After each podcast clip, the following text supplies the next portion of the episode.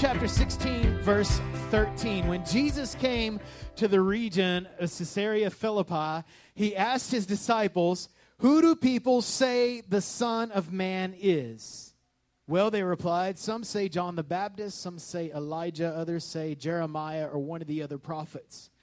Then he asked them. Now, when Jesus is going to ask this, he is asking the most important question of the ages, the most important question that God has ever asked mankind. He's asking his disciples, the, the guys that are about to turn the world upside down. He asks them the most significant question in human history. Are you ready? Who do you say that I am?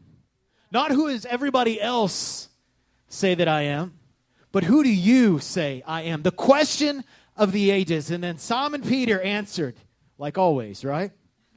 "You are the Messiah, the Son of the living God." And Jesus replies, "And I tell you, Peter, on this rock I will build my church." Everybody say, "My church." My church. Now, it's our church, but it's his church, right? It's only your church because you're his. Are you with me? So he says this. He says, "I will build my church, and the gates of hell will not overcome it. I will give you the keys of the kingdom of heaven. And whatever you bind on earth will be bound in heaven. And whatever you loose on earth will be loosed in heaven." This is the beginnings of what we call the church right here. This is when Jesus mentioned the church. The, the, the word church in Greek is a Greek word called ecclesia. And ecclesia simply means the called out ones. It was like God looked, as it, as it said in First Chronicles, that God was looking to, to and fro the whole earth. He is looking around and he said, "I want that one. And I want that one. And I want that one." So the church is the ones that God looked and he said, "That's the one I want. Come on, be with me." Are you with me? How many of you know that you didn't pick Jesus, Jesus picked you? Right? I remember when I was a kid and I used to play kickball when I was in grade school, and and I always wanted to be picked first. How you guys know what I'm talking about? And usually I wasn't. And so uh, I would I would always want to be that guy. But how many know that Jesus picks you? And it's not just like somebody that's great on the earth that you know, but Jesus, the King of the universe, picked you. And he called you out, not just so you could be an awesome individual, but so you could be part of something that's greater than you could ever be alone, the church. And it's his church. It's not our church. Overflow isn't our church. It's his church. We'll say that. "I love my church. This is where I fellowship. This is where," and that's okay for us to say that, but it's his church. It's not our church. Are you with me? It wasn't Peter's church. It was Jesus's church, the ecclesia, the called out ones. And so born out of this question that Jesus asked was also born the church. Who do you say I am? The church is just full of people that can answer one question. Who do you say he is? And we answered that and we said, "You're Jesus. You're the Savior of my soul. You're the one who rescued me. You're the Messiah. You're the one that all the prophets have spoke, spoke about. You're not one of the prophets. You're the one." And we say, yes. We respond to your question. Who do you say I am? We say, "Yes, Jesus. You are Christ, Son of the living God." There was so there has been so much speculation over what Jesus was talking here when he speaks to Peter. The name Peter means uh, Petros, and Petros means little rock. It actually means a rock that could be moved, a rock that you would see on the ground. It's a big rock, it's a stone, but you could move it. You could turn it upside down. You could build things with this rock, but it could be moved. And Jesus said, "You're Peter, and upon this rock," and now he wasn't talking about the rock of Peter. Come on, are you with me? And many people say, "Well, he was Peter was the first pope. You know, when Jesus said this, he was the first pope." No, no, no. Jesus said, "Upon this rock, I will build my church." So Jesus is talking about his church. But how many know that when Jesus builds his church, he builds it with people? He builds it with movable stones. Now, we know Peter, right? We talk about Peter all the time. Peter was a movable stone. Right? He was very movable, just like you, just like me, very movable, easy to overturn, easy to tip over, come on. However, also easy to build with. Come on, are you with me? And so the word, the name P- uh, Peter means little rock or a piece of a rock, a movable stone. However, Jesus We, we, you know that the author of Hebrews says in Hebrews chapter twelve, verse twenty-eight, it says, "Now that we have received a kingdom that cannot be shaken." And so whereas we can be shaken, what we're a part of cannot be. Can I tell you this morning that the church will endure the ages. We will endure the ages. The church, the church of Jesus, the church at large, the capital C church, not Overflow little c church, but the big church, the church at large, those that have answered the question and say, you are Christ, Son of the living God, those will stand the ages. We will live and rule and reign with Jesus forever. We will, because he called us out and he picked us. Everybody say, I'm in on that. You're in on that. You're part of the kingdom. You are now part, even though shaken in your own right, you're part of a kingdom that cannot be shaken. You're part of something that cannot be moved. Why? Because your trust is in the rock, Jesus, not in yourself. So Peter, you know, gets this revelation. He hears all this stuff, and he's greatly encouraged. How many know that Peter made some bad choices even after this? Come on, are you with me? But we see in the book of Acts that Peter has an encounter with the Holy Spirit. Now, uh, starting next week, we're going to do a series on the Holy Spirit. We're going to be talking about that for several weeks. We're going to be doing the, the film, the Holy Ghost film within that. But Peter had an encounter with the Holy Spirit. And it didn't just change Peter, it changed the world. And we see this in Acts chapter two when, when Peter and the disciples were baptized in the Holy Spirit. The one who always spoke first spoke again, and he stood up and he declared Jesus, and he declared the, the revelation that he had of Jesus because he was filled with the Holy Spirit, and he spoke. And we see, if you read in the book of Acts, it says the whole known world was turned upside down. They reached the whole known world with the gospel. A, a man like Peter who doubted, who rejected Jesus, who denied, now had an encounter that transformed him, and not only transformed him, this one guy, but actually transformed the world. Listen, revelation is what he got. He had a revelation of the Holy Spirit. And his revelation was good at this moment, but it became alive when he was baptized in the Holy Spirit. Revelation is a byproduct of encounter. When you have an encounter with God, you get revelations. All of a sudden, you're like, whoa. Like, you can say, oh, man, God loves me, right? Oh, the Bible tells me so, right? You could grow up singing that song, right? Jesus loves me, this I know, for the Bible tells me so, right? You can even sing it however you want. But until you have a revelation of that, it doesn't mean much. It's just words on a page. And that's great. That's good. But until it becomes real to you, it means nothing. And I believe this, that all revelation is based in that revelation, the love of God. Come on, so when you have an encounter, when the Holy Spirit confronts you, when you have a meeting with God and you are face to face with the Eternal One, you become unshaken in what he just spoke to you. It's called encounter, and then what you have out of that, what you take away from that, is revelation. So now all of a sudden you're going around and you're like, God loves me! Can you believe it? And people are like, yeah, sure, he loves me too. He loves everybody. Well, what's the difference? They know it, but you got the revelation. It's real to you. So when we have encounters, they always breed revelation. So when God comes and he speaks something to us and he rocks our world, we're totally transformed. We're going around, we're telling everybody, we're like, you would not believe God loves me. And you, they're like, yeah, God's always loved you. How many know it's different for you because you had the encounter? So Jesus said, Peter, you're Petros. And then he says, but upon this rock, Petra, which is an unmovable rock, a large foundation stone.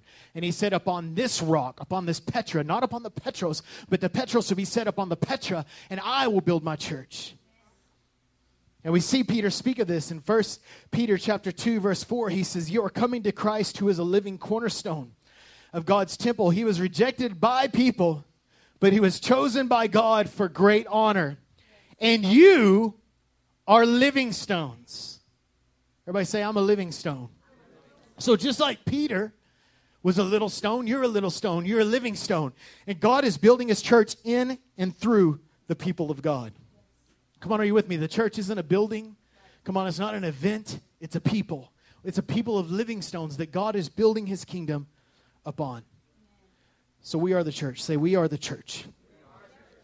The, the other thing that he tells Peter, this is my favorite part. He says, I give you the keys of the kingdom. Isn't that interesting? I have, what, twenty twelve Scion X B out there. And if, if, if I said, man, I like my Scion. It's my Scion. But here you go, Dalton. and I gave him the keys. How do you know? How many of you know that now Dalton has the power to control the Scion? So God didn't say, I'm keeping the keys. He said, no, no, no, no, no. I'm giving you the keys of the kingdom. And then he uses this weird language, right? And so people get into all this kind of weird theology with it. He says, and whatever you bind on earth will be bound in heaven, and whatever you loose on earth will be loosed in heaven, right? And we're going, what's binding and loosening? Well, binding and loosening is tying and untying. Well, how do you tie and untie with keys? Well, I don't know. Don't ask me. You don't. But with keys, you do the same thing because you can lock and unlock. And so where Jesus is using the language of binding and loosening, we've got to understand it in our mind as locking and unlocking, because locking and unlocking is the same as tying and untying. So he says, you have the keys to unlock and lock. So we're all like, oh, it's just whatever God wants to do, whatever God wants to do. And you know what God's saying? What do you want to do? Because you got the keys. Where do you want to go? You want to see people healed? You got the keys. You want to see people set free? You got the keys. You're not the powerful one. It's his church. It's his authority. But we have the keys to unlock what's in heaven, on the earth. Guess what? There's healing in heaven. Is anybody sick in heaven? Is anybody poor in heaven? Is anybody in bondage in heaven? No. So why are there people like that on the earth? Because the key holders aren't unlocking. You got the keys. What if they don't get it? You got the keys. I got the keys. We got the keys. We get the keys for this whole world. We, we just sit around and rather post on Facebook how much we hate the government and how corrupt everything is. You got the keys. You got. You don't got the keys to the government. You got the keys to heaven. You got the keys for the whole thing. What are we releasing on the earth? You have supernatural power that supersedes natural. Well, if this would, if you would. Well, if they would, no, no, no, no, no. If we would.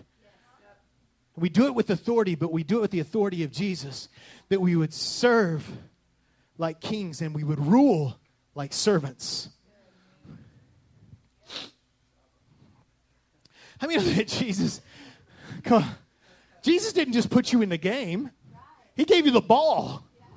Come on. How many say that? He gave me the ball. He put you on offense. We have the ball. It's his game. It's his stadium. It's his power. It's his authority. But we got the ball. We make the plays.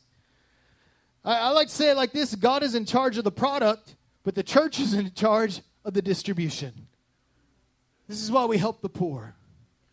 Come on. This is why we feed the homeless. This is why we love on the unlovable. Because we have love in us. And all the world can come up with is something artificial. We've got the real thing. You know, it's it's just like what Jacob saw. And uh, you, many of you have heard this in Genesis chapter twenty-eight, that Jacob is kind of running from his life, and he pulls up, a uh, not a pillow, but a rock to use as a pillow, and he rests his head on it. It says that when he lay down, that he dreamed. And when he dreamed, it said that he saw a stairway to heaven, or a ladder going up to heaven. And upon this ladder were angels, and they were coming up and going down. They were going on the earth, going back up into heaven. And he said, the Lord stood at the top of the ladder. But he saw all this activity, this heavenly activity going from heaven to earth and earth to heaven. It's exactly what Jesus is talking about. Whatever you loose on the earth will be loosed in heaven. I gave you the keys. When it, at the end of this, he said, this place is Bethel. And he said, this, this is the place. He says, surely this is the gate of heaven. And that word actually means this. It's, it's uh, shahar. And that word means an opening of heaven, an opening that was split open. It was something that was closed, and God ripped it open.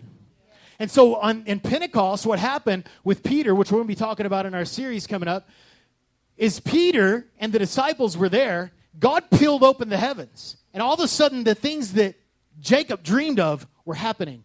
Angelic activity. This is what happened with Jesus. When Jesus was walking on the earth, he says, I don't do anything unless my Father tells me to do it. What was he? Jesus was a portal. He is a portal, right? He's a gateway. He's an access point. I know portal's a weird word. My son plays this game called Skylanders. He kind of plays it. He's just more of a collector now. But on, on this, basically what Skylanders are is these little action figures. and you go to the store and you pay ten bucks for them, but you got to buy the game for the Xbox or whatever. And so you you have this thing called a portal.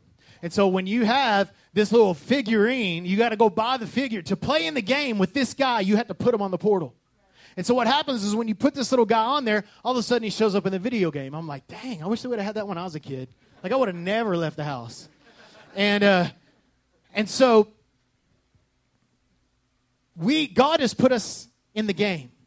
And we are, listen, we are the portal. We are the one that God uses on the earth. We are the gateway. That's why David said in Psalm twenty-four, he said, lift up your heads, all you gates, that the King of glory may come in. God comes and God shows up because people say yes. God shows up through people.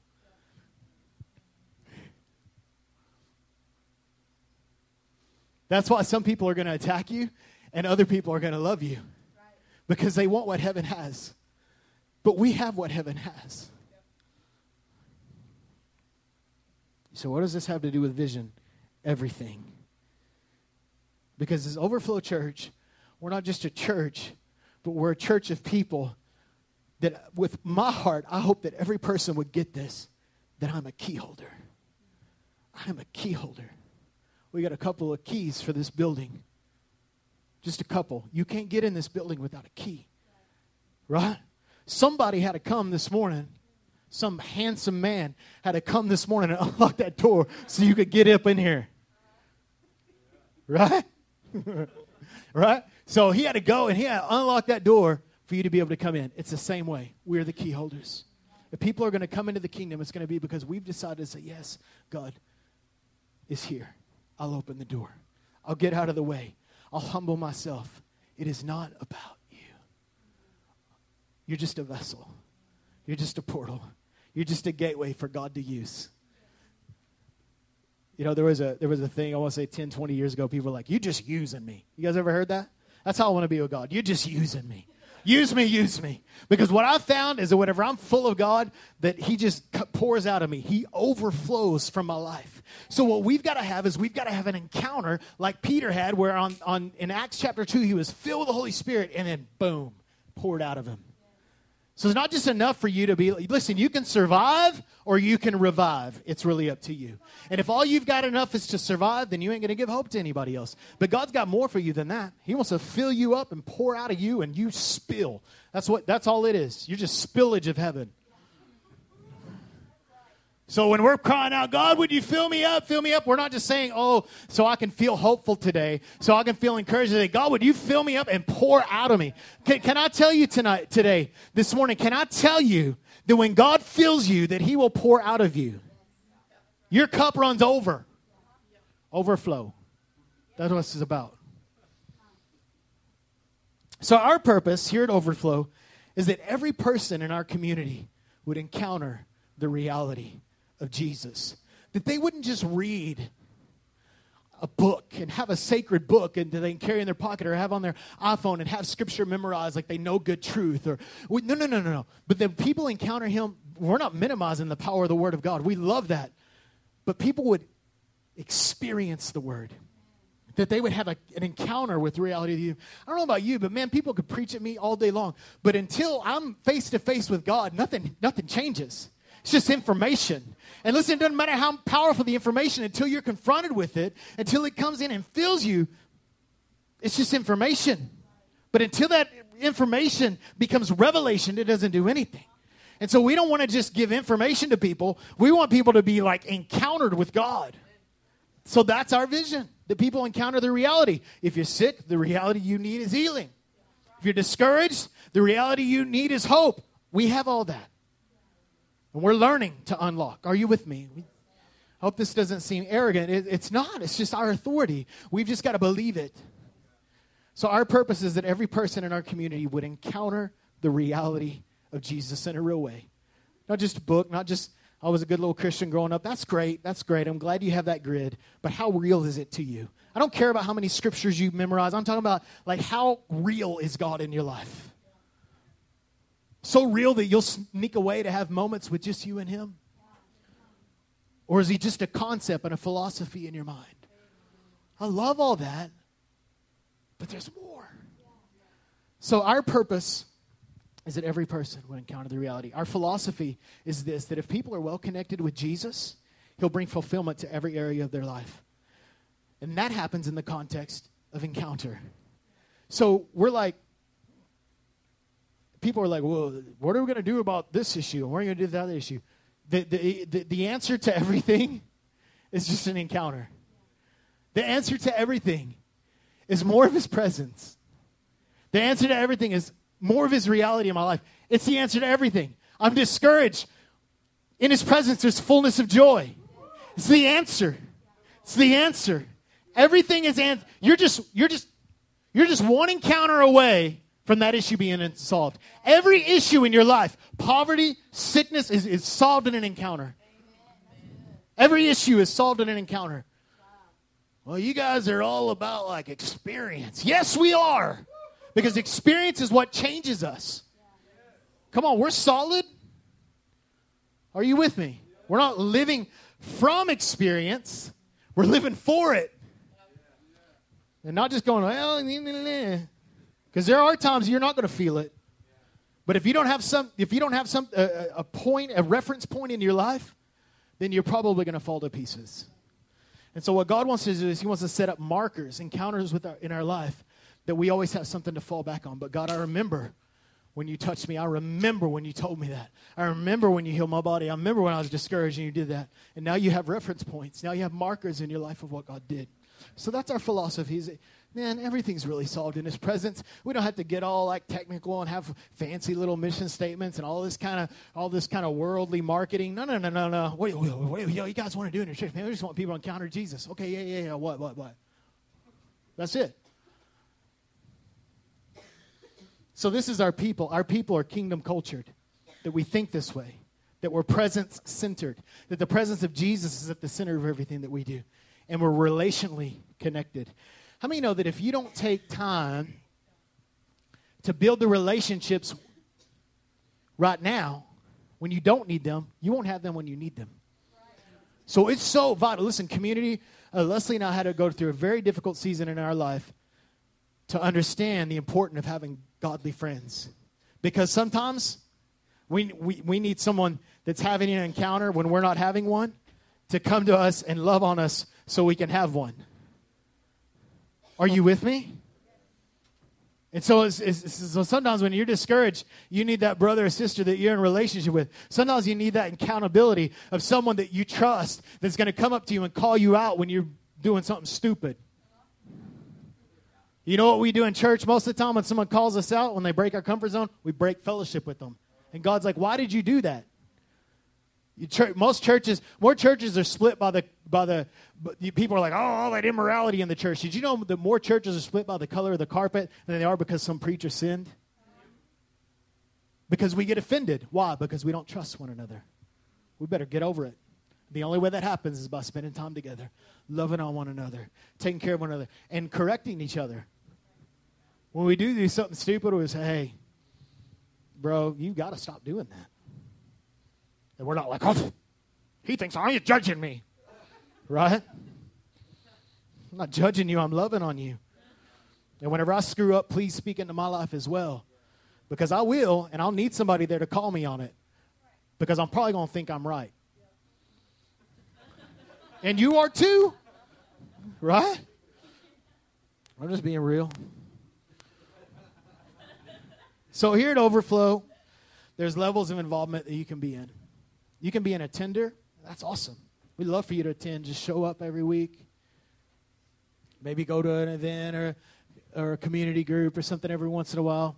We love attenders. We're so glad for that. Or you can be a partner with us. You can be an attender or you can be a partner. And you say, hey, as a partner, I'm an attender, but I'm also serving here. I'm also fulfilling God's mandate here. I'm also joining up with other believers. I'm also getting involved in a community group. I'm also getting involved in a ladies' Bible study. I'm also doing these things. I'm also going to partner financially with you. These are what we call partners. Now, you know, it's not all about the money, but it takes money to do ministry. People that would come alongside of us and serve. You know, Jesus says this, uh, Matthew chapter twenty-three, eleven, he said, the greatest will be your servant. The greatest servant that ever lived was Jesus. The greatest leader that ever lived is Jesus. Right? So the thing is, is the key to leadership is serving. And I said it a few minutes ago, is that we would we would we would rule like servants and we would serve like kings. We serve like Jesus served. We in, in our society we want to be over people, and Jesus is teaching us to get under people and lift people up. Not try to tell them and correct them and do that. I don't know. Well, if you just do it any the way I am, and you would be awesome like me, and you check me out. No, no, no, no, no, no. Make everybody else feel little so I feel big. That is not the kingdom way. The kingdom way is, hey, let me just encourage you. Let me just lift you up. Let me make you feel better about what's going on in your life. Right? So we would be partners, servants, people that would come and say, yeah, we want to serve here. And then we're going to, here in a, a few weeks, on, in September twenty-first, we're going to launch leadership here at Overflow. Now, we, we've been praying about this for about a year. How are we going to do uh, leadership here at Overflow? And really what's been on my heart is that we're not just trying to get people to come in and lead in our church, but we really feel like God is calling us to raise up leaders in the community. So we're not just doing training for people to come in and be like, a prayer ministry leader. We're doing that, but really what we're trying to do with these leadership tracks is we're trying to give people training so they can lead in their home, so they can lead at their workplace, so they can lead on their campus. And so what we're, we're wanting to do is raise up leaders, not just have an accountability system for those that lead in our church. That's part of it, but our heart is that we want to give people, we want to teach people how to lead. And so Leslie and I have been doing a combined ministry experience of about over thirty years. And so we want to give you guys that experience and bring some other people in, those type of things. So we're going to, if you want to get more information about that, we have a little section on the website, overflowdfw.com forward slash leadership. And we're not starting that right now, but we're going to start it soon. And some of you need to go and look at that. There's just a little, a small commitment that we're asking that people just be faithful. And they say, you know what? I don't want to just come. I don't want to just come and serve, but I actually want to lead. And I don't want to just lead in, this, lead in this church, but I want to lead in this community. So if you guys want to go there, you can. So we've talked a little bit about our purpose, our philosophy, and our people. And I want to talk about our plan. This is what we're doing as a church. First of all, we're already doing some things. We just launched this past week a community group, and we meet at our house uh, on Wednesdays. But really our heart is that we wouldn't just have one community group, but that we would have community groups all over the Metroplex. That way you don't have to drive thirty minutes to come to our house, but you could have one in Euless, or you could have one down in Mansfield, and it'll be at your house, and, and, and you would have a community of people that you're loving on, and you would lead those people, and God would do something in you. And so we're believing that there will be community groups all over the Metroplex. And then we have uh, community groups that, that meet, you know, that like the women's prayer group that we have on the third Saturday of every month. This is just a community group. This is just a way for women to come together and pray and, and do some things for the kingdom. And so, you know, pretty soon we're wanting to launch a men's group, you know. And uh, we're wanting to have a man that would say, you know what, I have a heart for men's ministry. And I feel like that we need to get together. We need to provide some accountability so we're not looking at porn anymore. Come on, are you with me? And, and and challenge one another, not just sit around and talk about how much how much you bench, you know, or whatever it is. Do you even lift, bro? No. We get together and say, what's God doing in your life, right? You know what I'm saying? So uh, we're believing that. So another thing that we're going to be doing really soon, we get this question all the time, do you guys have a student ministry? We don't, but we will. And we're going to have one here in the next couple of weeks. We're actually partnering with Christ for the Nations, where we have a relationship with the school. We're actually they're going to actually be sending somebody over that'll be here next Sunday. We're going to have a, a youth pastor in house that that is working that we're working along with the school. That we're going to launch a ministry here. Uh, there'll be a little bit more details as we do that, but that's one of the things that we're doing. They got this program called Generational Education, and we'll basically I did youth ministry for almost twenty years, so I get to like pour my stuff, and that the school's pouring their stuff into them, and we're going to have uh, someone come, and they should be here next week, and we're going to start working with someone to come in and, and to help impact our schools and our community and start bringing some teenagers in, some young people. I know that some of y'all are young. How many of y'all are under twenty-five in this room? So, yeah, most of us, uh, but we're we're we're talking about using some of you guys and then connecting with, with younger people. So um, I forgot to raise my hand. I'm under twenty-five. Why y'all laughing? All right.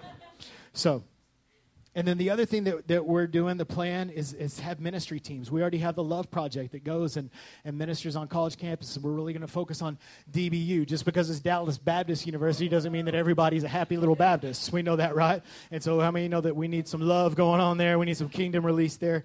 Uh, we're, we're believing God that, that we're a creative church. We're, we're very creative. We're focused on creativity. And we want to provide an atmosphere for the arts, for people that have gifts, whether it's photography or whether it's painting or molding something or some or technical arts, and we're an opportunity for people to be able to, to exercise their gifts and to skill their gifts. How many know that you can have gifts all day long, but if you don't have skill, nothing's going to happen from your gifts? Come on, are you with me? So so there's the gift set that we're born with, and then there's the skills, the way that we learn to, to uh, use those things, optimize those things. Is that what you said, optimize? Operate, function. All right. Uh, we have a homeless ministry we just did last weekend. Jen led that, man. It was just powerful, going and loving on people and giving people, you know, working out of the back of cars and people coming up and having conversations. So we love that. When these are things that we're going to continue to do. Um, My heart is that we would reach, we have some low-income apartment complexes right around. I think God put us in this building to impact this community, that God would drop down and boom, bust out of this place with the fire of God. And so we, we have apartment complex right there. We have another one right here. We have South Grand Prairie High School right there. All these places need an encounter with Jesus. But it's going to take somebody that would say, I want to go. I'm going to be there every month, and we're going to rent a water slide. And we're going to set it out there. And we're going to love on kids and love on their parents. But, but who's going to do it? We we are. So somebody's going to have the heart to lead that. Um, we we really believe that we need to have more of a ministry team to do prayer and, and healing and things like that on Sunday morning. So that's something that we're going to be doing. Um, you know, one of the things that's really on my heart that eventually with Overflow Church, we're, you know, we're still under two years old, but that, but, uh, that eventually we would have a twenty-four hour house of prayer functioning out of our church, that we would have night and day prayer and intercession going on continually. Well, that isn't going to happen unless we start doing like a Friday night once a month. And so we're believing that somebody will have the vision, that God will spark that in them, and they'll say, yes, I want to do that. I want to see that happen. Well, come on, let's do it. And so our heart is to equip the saints for ministry. And there's not, there's not enough churches that are doing that. I love the church. I love what God's doing. But but we, if you're at this church and you're plugged in at this church, it's not just so you can come and get a good word and good worship, and I hope that you do get that, but it's so that you can come and you can get skills and you can minister. Because if you're a kingdom citizen, you're a minister. You're a key holder. And so we want to give you, we want to help you unlock some things. And so if you want to get involved in our ministry teams or you want to serve, all those things, you can go to the website, overflow.com forward slash Get in the flow. We also have some forms right back there. You can just fill that out. We're not asking for blood type. We're not screening you. Um, we probably, some of you, we probably do need a screen. Um, but we'll just kind of cross that bridge when we get there. And so, um, anyway, so that's kind of our heart. I'm going to close up here. I'm going to kind of enter preaching mode again. Are y'all all right? Habakkuk two two says this. It says, write the vision and make it plain on tablets so that, that, that he may run who reads it. And so in Habakkuk, what it's talking about is these people. There were in, in those days, how many know they didn't have U P S and internet and Dropbox and ways to share files and information? So there were people that were born skilled with the ability to run.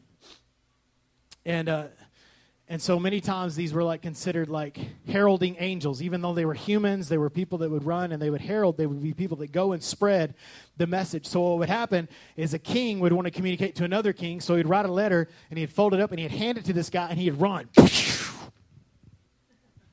Right? And he'd communicate what the king wanted to communicate to somebody else. How many know the king couldn't do that because he'd probably get wore out and die? Or maybe somebody is, you know, had a bounty on him, so somebody wanted to kill him. And so there were, there were these people called runners. So in this scripture, it's talking about people that would read, that would actually read the vision. They would know the vision, and they would go out, and they would take the vision, and they would declare the vision. They said, this is the vision. This is what, this is what the king is saying. This is what we're going to do, and this is what we are as kingdom citizens, is we've got the vision of heaven, and we're running, and we're declaring, and we're saying, this is what God is saying. This is the mandate of heaven. Are you with me? And so we need runners, runners of the vision. Why are you here? We're not just here to have services and gatherings and kumbaya and, yeah, wasn't that cool when God touched me? No, no, no. We're here to bring hope to the world. So God's put you in here so you can get plugged in here and you can get a heart here and you can just function out of this place. Jesus says it this way, Matthew chapter nine. This is when Jesus went to cities and villages teaching. their synagogues, preaching. Jesus went and preached. He went, he preached the gospel of the kingdom and healing. Jesus healed every sickness and every disease among the people.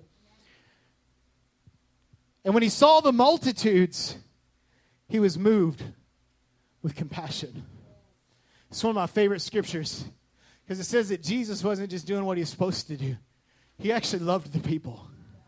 And it says that he was moved with compassion. What motivated him was his heart for the people. And it says this, that, that he saw the people like sheep without a shepherd. And so, like, when I'm at Walmart sometimes, like, God will give me a download, and I'll see the people there, and my heart will be moved because I'm like, they're just sheep, and they don't have anybody to lead them. They don't have anybody to love on them. They don't have anybody to pray for them. And that God would give us the heart of Jesus, that we would see our community, we would see those that are lost, and we wouldn't shake our head and say, if they just knew God, and we wouldn't be bitter. We would look at them and we'd say, they need a shepherd. They need the great shepherd, but they need someone to take them to the great shepherd, and I'll be that one. He was moved with compassion for them because they were weary and scattered, like sheep having no shepherd. And so he tells the disciples this. He says, guys, the harvest, it's plentiful. So what do we do? Let's let's pray for the lost. Start a campaign. Then what he did, he said, the harvest is plentiful, but the laborers are few. See, in America, we don't have a government problem. We have a church problem. America's in the condition it is not because we've elected the wrong people. It's because we've been the wrong people. And if we would see this world as broken and hurting and needy, and we would run to the world like Jesus did and be moved with compassion, we would see something happen. And we wouldn't complain about the situations anymore. We would boast about the greatness of our God. The harvest is ready, man. Therefore, pray the Lord of the harvest. I love this because this is the prayer that we can't pray without answering first. I pray the Lord of the harvest to send out laborers into this harvest. So we don't sit around and pray, Lord, would you send some lost people? No, they're out there. Lord, would you send some needy people? No, they're out there. But will you go? Ask the Lord of the harvest to send forth laborers. It's the prayer that we have to answer to pray. We're praying, God, send forth the laborers, and I'll go. But God, would you send more? So when we started this church, we didn't say, God, would you just send people in to come in? No, we said, God, would you send forth laborers? Would you send people that would have the heart of Jesus to take Jesus to a community that they would overflow with the presence of Jesus?